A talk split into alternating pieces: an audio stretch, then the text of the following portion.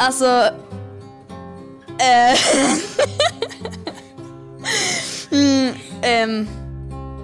Hej på er!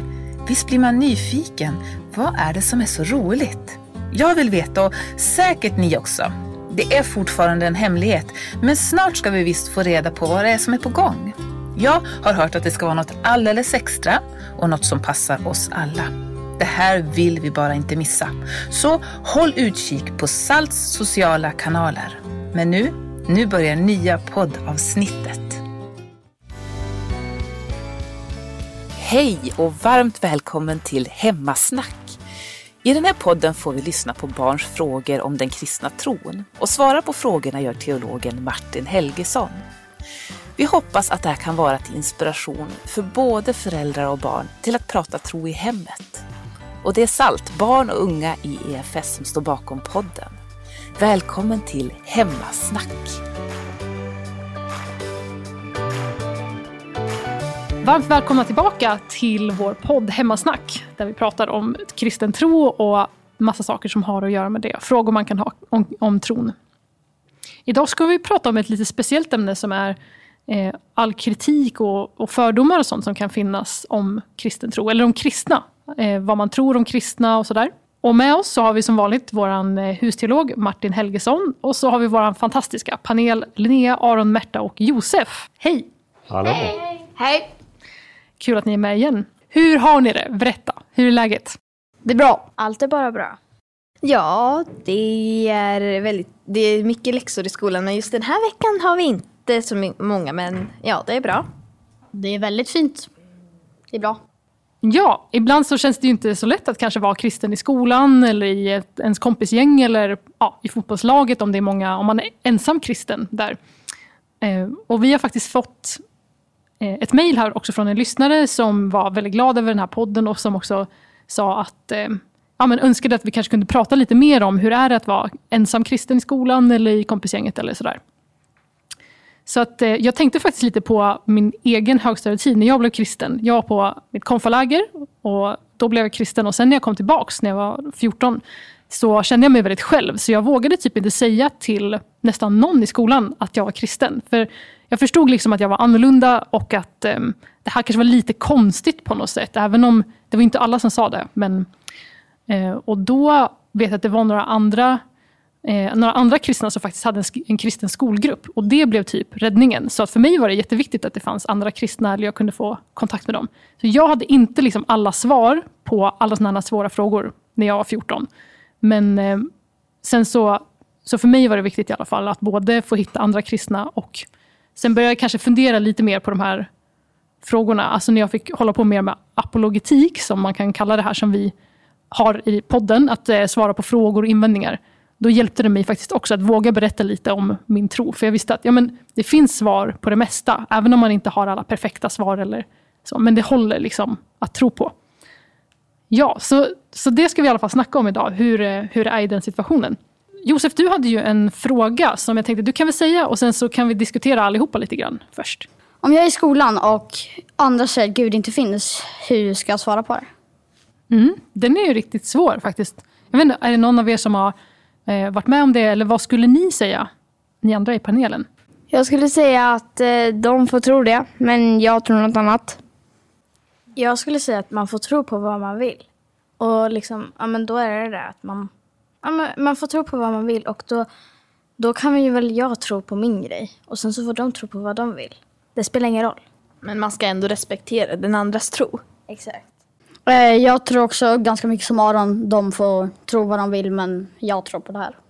Det är faktiskt en ganska viktig grej. En lärare kan liksom inte säga att man inte får tro på ett visst sätt och sådär. Det är en bra ett bra ställningstagande som ni har. Att så här, jag får stå för min tro, det är okej. Även om jag inte kan bevisa allting eller svara på exakt alla frågor. Men Martin, vad vill du säga om det?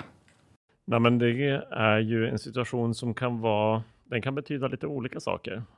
Det kan vara någon som bara vill slänga ur sig något sånt för att kanske markera och liksom få en att känna sig dum eller konstig och så.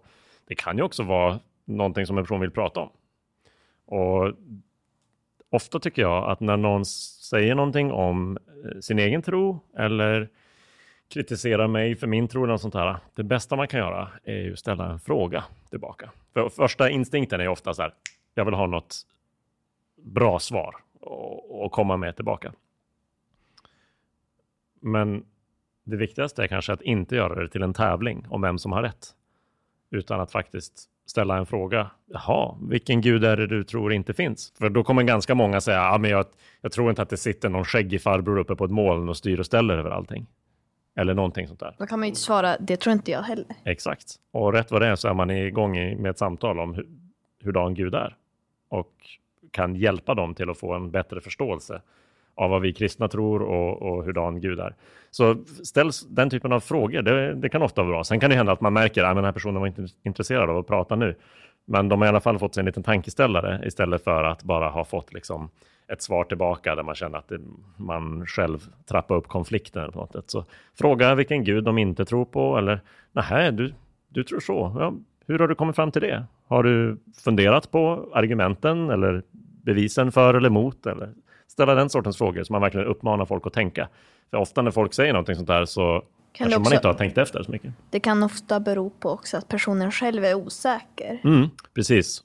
Och det är någonting som personen kommer upptäcka ifall den får en bra fråga att fundera på. Så, nej, jag har faktiskt inte funderat så mycket på det här. Och då är samtalet igång. Liksom. Så ställa frågor är ofta väldigt bra. För då köper man sig också lite tid att tänka efter själv.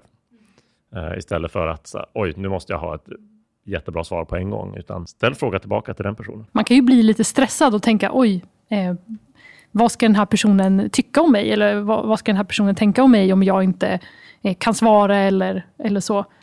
Men ofta så går det inte jättefel, utan man tror att det kan bli mycket värre än vad det faktiskt blir att vara öppen med och att man är kristen i skolan. Ja, verkligen. Och det viktigaste, tänker jag, det är ju inte att man vinner diskussionen, utan att man vinner personens förtroende, och att man kanske inte har ett bra svar här och nu, men har man ett trevligt samtal, då är det något man kan prata om fler gånger. Men om jag blir för nervös och tänker, nu måste jag ha ett bra svar på en gång, och man kanske till och med har ett jättebra svar, men om man säger det på fel sätt, då kanske personen bara känner, det här vill jag aldrig prata med honom eller henne om igen, för jag känner mig bara dum. Så det viktigaste någonstans är att ställa frågor och ta samtalet till ett positivt och bra ställe så att personen vill prata mer med en.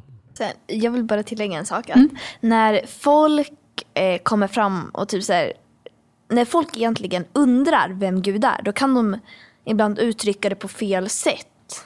Att man liksom vet inte hur man ska uttrycka det, så man gör det på fel sätt. Det är lätt för att gå fram och säga till en klasskompis som man vet är kristen, vem är Gud? Då går man fram och säger, Gud finns inte. Och liksom vänd den sidan till, istället för att man är öppen för förklaringar. Mm. För att man egentligen inte, man vet inte, man vill veta mer, men man vet inte hur man ska uttrycka sig. Just det, och sen så kanske man också... Ja, och då kan det starta konflikter, och så får man inte förklara för sig vem Gud är. Nej, just det. Precis. Man vet inte hur man ska uttrycka sig. Eller så ibland så kanske man inte vågar visa att man egentligen undrar, utan man vill visa att man är lite tuff och mer var den här kritiska personen. Så kan det också vara.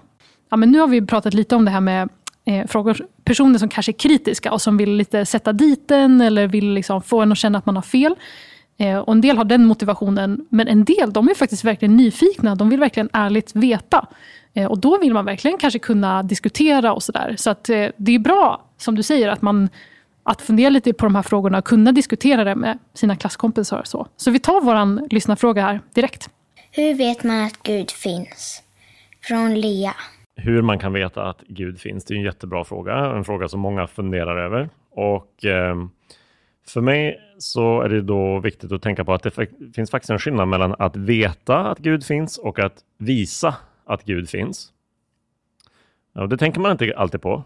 Men det är ganska viktigt, för jag tror att vi kan veta att Gud finns även om vi inte har alla liksom vetenskapliga och filosofiska argument klara för oss i huvudet. Vi kan ha direktkontakt med Gud när vi ber, och vi hör Guds röst när vi läser i Bibeln och när vi möter Jesus på det sättet. Så Gud skapar ju tro i oss genom sin ande och övertygelse. Så även när vi inte har svar eller argument så kan vi ha den typen av kontakt med Gud och veta att Gud finns.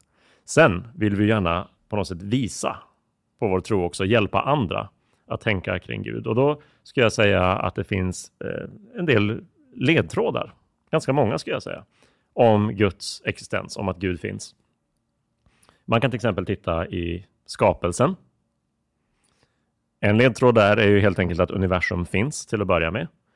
Universum har inte alltid funnits, det är ju också alla vetenskapsmän överens om. Åtminstone sedan början av 1900-talet när jag själv var barn. Då kom ju Big Bang-teorin in i världen. Jag var faktiskt inte barn i början av 1900-talet. Men jag har inte alltid funnits och det har inte universum heller. Men Big Bang-teorin kom in i världen ungefär i början av 1900-talet. Och då var det liksom när man vetenskapligt kom fram till att universum har inte alltid funnits. Det började existera vid en bestämd tidpunkt. Och det gjorde att människor direkt började fundera, men vad var det som gjorde att universum blev till och kom till? Det var faktiskt, fanns en del liksom inom vetenskapen som tyckte att det var en jobbig upptäckt och en jobbig teori, just eftersom den väcker frågan, men vad har satt igång alltihopa? Men, så det är för mig den första ledtråden och som finns i skapelsen, och helt enkelt att universum finns. För saker uppstår inte bara, liksom hoppar inte fram bara ur ingenting av sig självt. Så det är ledtråd nummer 1. Hej, du lyssnar på Hemmasnack och det är vi som är med i den här podden. Du har säkert också en massa frågor och de kan du mejla in så får vi ännu mer att snacka om. Skicka dem till hemmasnack@efs.nu. Och nu fortsätter vi avsnittet.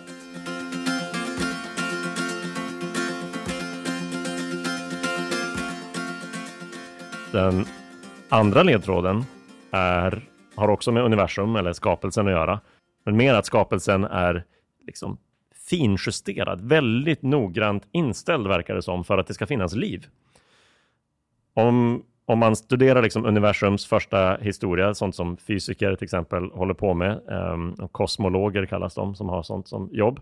De har upptäckt att massa olika saker, till exempel kärnkraften, hur stark den är, eller gravitationskonstanten och sådana saker. Saker som finns beskrivna med väldigt liksom många siffror, stor matematisk precision. 50 stycken olika sådana inställningar fanns i universum från det första ögonblicket, och om du bara ändrar en av de här pyttelite så kanske det inte planeter bildas överhuvudtaget, eller inga stjärnor eller inga atomer, och i alla fall inget liv i universum. Och det här är någonting som knappast kan förklaras bara av en slump, för alltså, tänk själv, 50 stycken inställningar, liksom, tänk spakar eller någon slags ratt eller reglage så här, som är exakt där den måste vara, och så är det 50 stycken sådana på en gång. Slumpen är inte en särskilt bra förklaring att det bara råkade bli så. Men det är inte heller någon naturlag att det var så.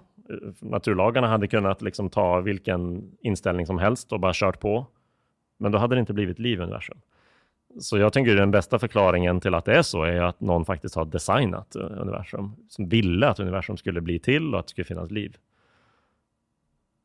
Linnea, det ser ut som att du har en fundering på det. Ja, eller nej, inte just på det, men det här med hur man ska veta att Gud finns. Ja. Då tänker jag på att jag sa att jag frågade i ett annat avsnitt, så var det att det kan finnas bevis på att en religion kan finnas, liksom, eller så. Mm. Finns det typ bevis på att Gud har funnits då? Liksom, kan man tänka lite i samma banor? Ja, det är en bra fråga. En del människor använder ordet bevis. Ni hör att jag säger ordet ledtråd om och om igen. Och alltså, det beror lite grann på hur man använder ordet bevis. Men egentligen är det ganska få saker vi kan bevisa. Jag tycker alltså i matematik eller i logik och i vissa delar av vetenskapen, där kan man bevisa saker med absolut säkerhet. Men det är faktiskt väldigt få grejer man kan veta med absolut säkerhet. Det är därför jag använder ordet ledtråd. För då ledtråd är liksom... Jag tror inte det är rätt att tänka att det måste vara bevisat för att vi ska tro på det. Vi tror ju på massa saker som inte bevisade hela tiden. När är din födelsedag till exempel? Bevisa det 100%? Nej, men människor jag litar på har sagt det till mig, och det finns ingen annan bättre förklaring till när min födelsedag skulle vara. Det finns så mycket saker som vi tror på utan att ha helt vattentäta bevis.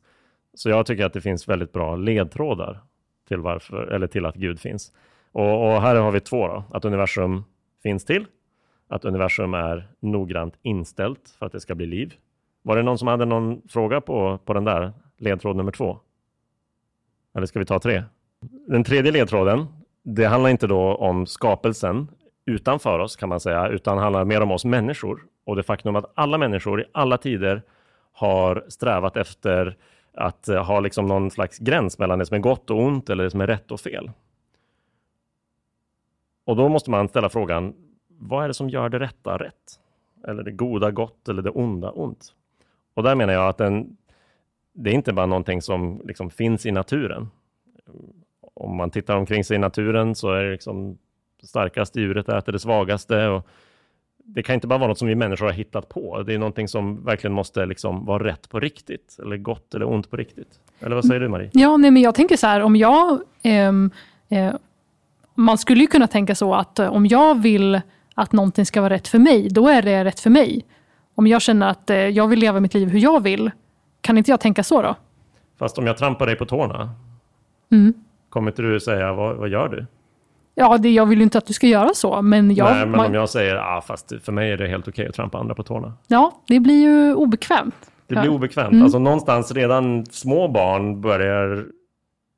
när man har bråk eller konflikter pratar om det som är rättvist och orättvist. För vi känner alla liksom instinktivt på något sätt att det finns saker som är rätt och saker som är fel. Och så, just det, och som måste gälla för alla samtidigt. Ja, liksom. Men det måste liksom nästan gälla för alla samtidigt. Om Hitler hade vunnit andra världskriget så skulle vi vilja säga att han ändå hade fel och ändå gjorde det som var ont. Även om alla liksom på något sätt var på hans sida. Eller hur? Så...